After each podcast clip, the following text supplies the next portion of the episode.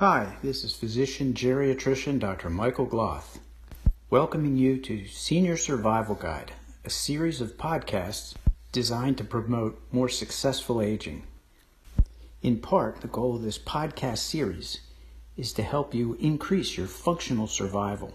In other words, the listener should be able to improve their physical, emotional, psychological, and spiritual independence and well being for a longer period of time. My expertise in this area comes from my training as a geriatrician. So, what makes a geriatrician different than other physicians? Like other physicians, I went through four years of medical school, three years of additional training, in my circumstance, internal medicine, and then did a three year fellowship in geriatric medicine and gerontology at Johns Hopkins University School of Medicine. Well, you can get a complete curriculum vitae on my background by going online to www.naples100.com. It's probably helpful to have a little information now. After completing my geriatric fellowship at Johns Hopkins, I continued as a full time faculty member there. A few years later, I was offered a position to run a geriatrics program and to start a geriatric fellowship training program at another teaching hospital in Baltimore, which I did. About 10 years after that, I decided to go into a private practice and became involved with assisted living, inpatient geriatric units, and long term care through nursing home practices. I served on multiple national advisory boards, including three years on the National Advisory Council on Aging to NIH, and I served as one of three physicians on the Presidential Advisory Committee for the White House Conference on Aging of 2005.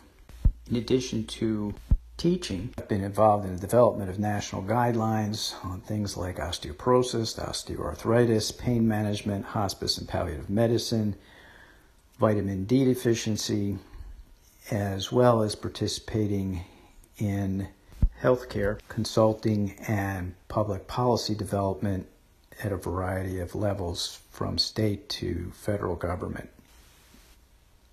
I have been on faculty at the University of Maryland, Johns Hopkins, and Florida State University's College of Medicine, and currently am an associate professor of medicine at Johns Hopkins University School of Medicine, a clinical professor of medicine at the Florida State University College of Medicine. I serve on the Health and Aging Foundation, an arm of the American Geriatric Society, and on the boards of the Florida Geriatric Society and the Florida Medical Directors Association. In addition to my private practice, I do consulting for healthcare systems and geriatrics, and am a fellow in the American Geriatric Society and the American College of Physicians. I run an annual mini symposium on spirituality and medicine, and am a certified medical director.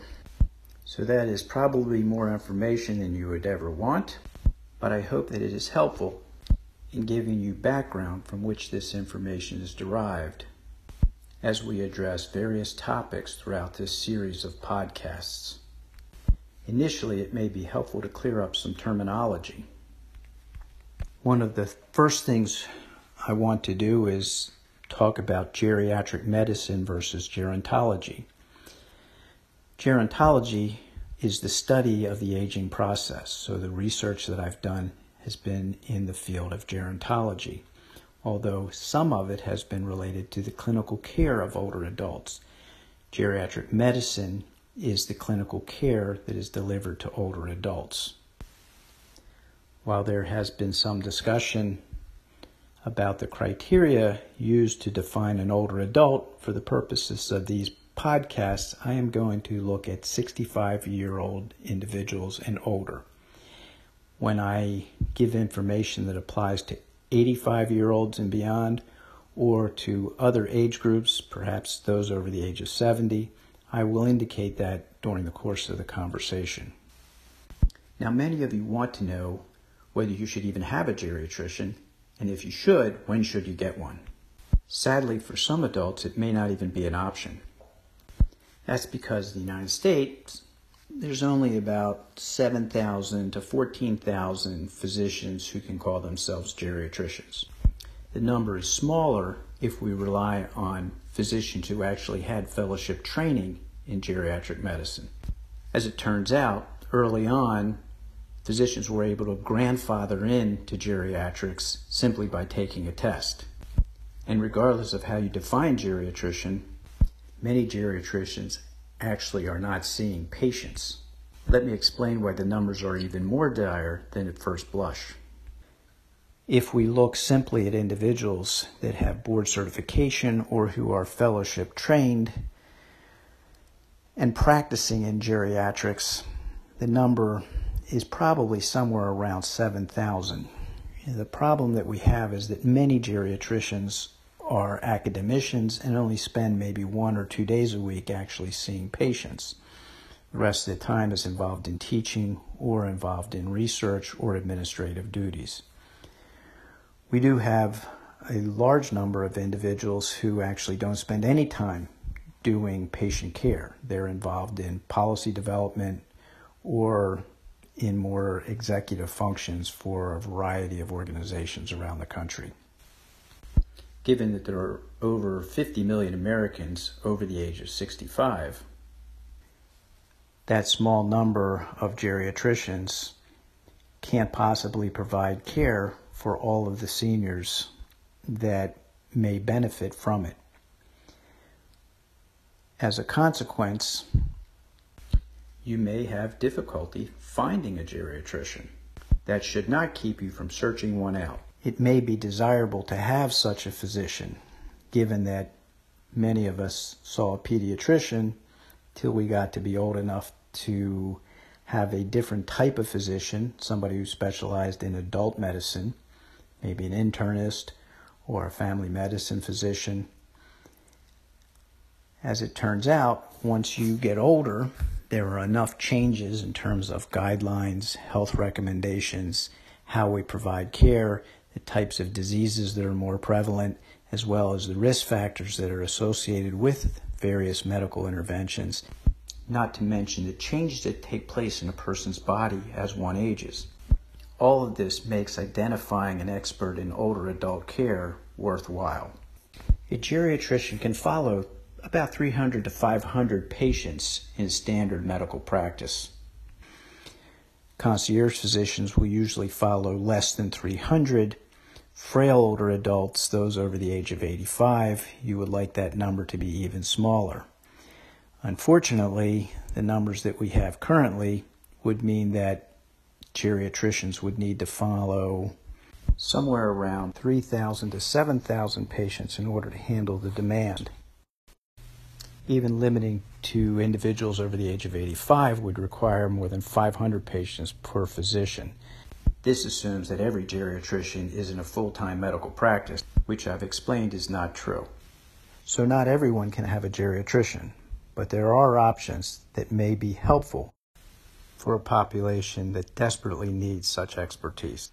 If you are not able to actually have a geriatrician, the next best thing is to participate in a primary care practice that has a senior focus when I say a senior focus, I'm not talking about an internist or family medicine doc who has a lot of seniors in their practice. That does not make them a geriatrician nor give them expertise in senior medicine. It's like saying, down here in Florida, I swat a lot of mosquitoes, so I must be an entomologist. Obviously, the two don't go together, nor does it apply that just because you have a lot of older adults makes you a geriatrician you really want to participate in a senior program that is overseen by a geriatrician that has practices and guidelines that are established through a geriatrician. There are not a lot of those programs around, but they certainly do exist. And in order to assure optimal care and get your best health experience overall, you certainly want to find either a geriatrician or somebody who has that level of expertise in your later years. If you can't find a geriatrician, you may go on to the American Geriatric Society website and see if you can identify a practitioner in your area or nearby. if you are able to locate a geriatrician or a program that has expertise in the care of seniors, you want to hang on to them tightly because it is predicted by the year 2060 that one in four Americans will be over the age of 65. There will be nowhere near enough geriatricians to provide care for that number of older adults. And so, if you're fortunate enough to be able to get that level of expertise, hang on to it. For many, the geriatrician is a godsend for the children as well, or other care providers who are either not on site or have difficulty getting the level of care that their parents or older relatives may need. For many families, this is why they reach out to geriatricians. Geriatricians are familiar with the team approach and are particularly good with communication and planning to avoid crisis situations down the road. In many arenas, the geriatrician will have as great or greater expertise in handling certain chronic conditions that are more prevalent in an older adult population. Sometimes this would involve management of dementia, identification and diagnosis of dementia, or other disease entities, including cardiovascular, pulmonary, musculoskeletal, and others. Usually, medication management is superior through a geriatric medicine practice. I find in my own practice that I spend much more time stopping medications than starting them. Additionally, you'll find that an older adult population will benefit from the expertise of a geriatrician in areas that are not typically considered disease entities. So, individuals who are prone to falling and injury related to that.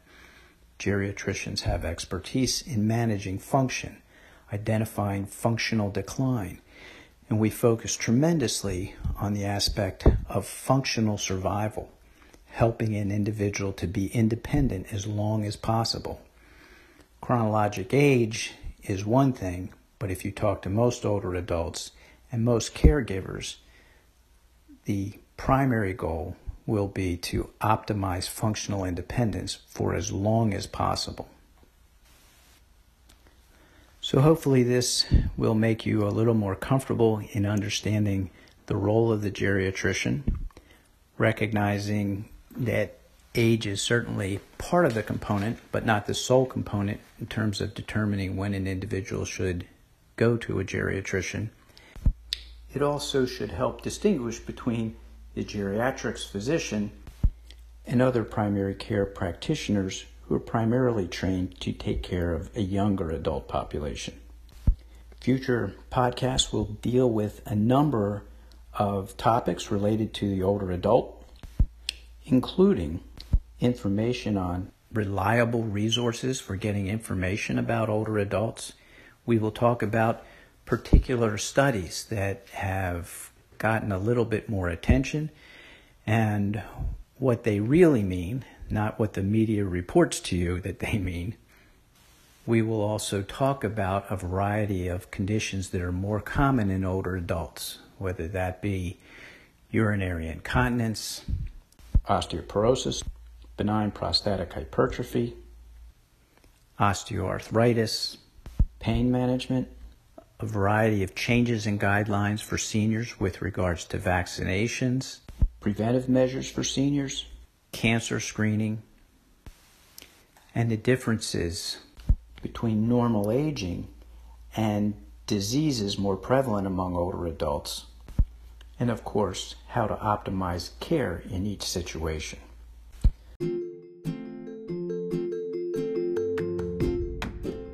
So, if it's a topic germane to seniors, these podcasts will probably cover it. If you have questions or topics that you'd like to hear discussed, go to my website, naples100.com, and let me know. Thanks for listening, and I look forward to sharing information in future podcasts. This is physician and geriatrician Dr. Michael Gloth, praying that your later years will be healthy and happy.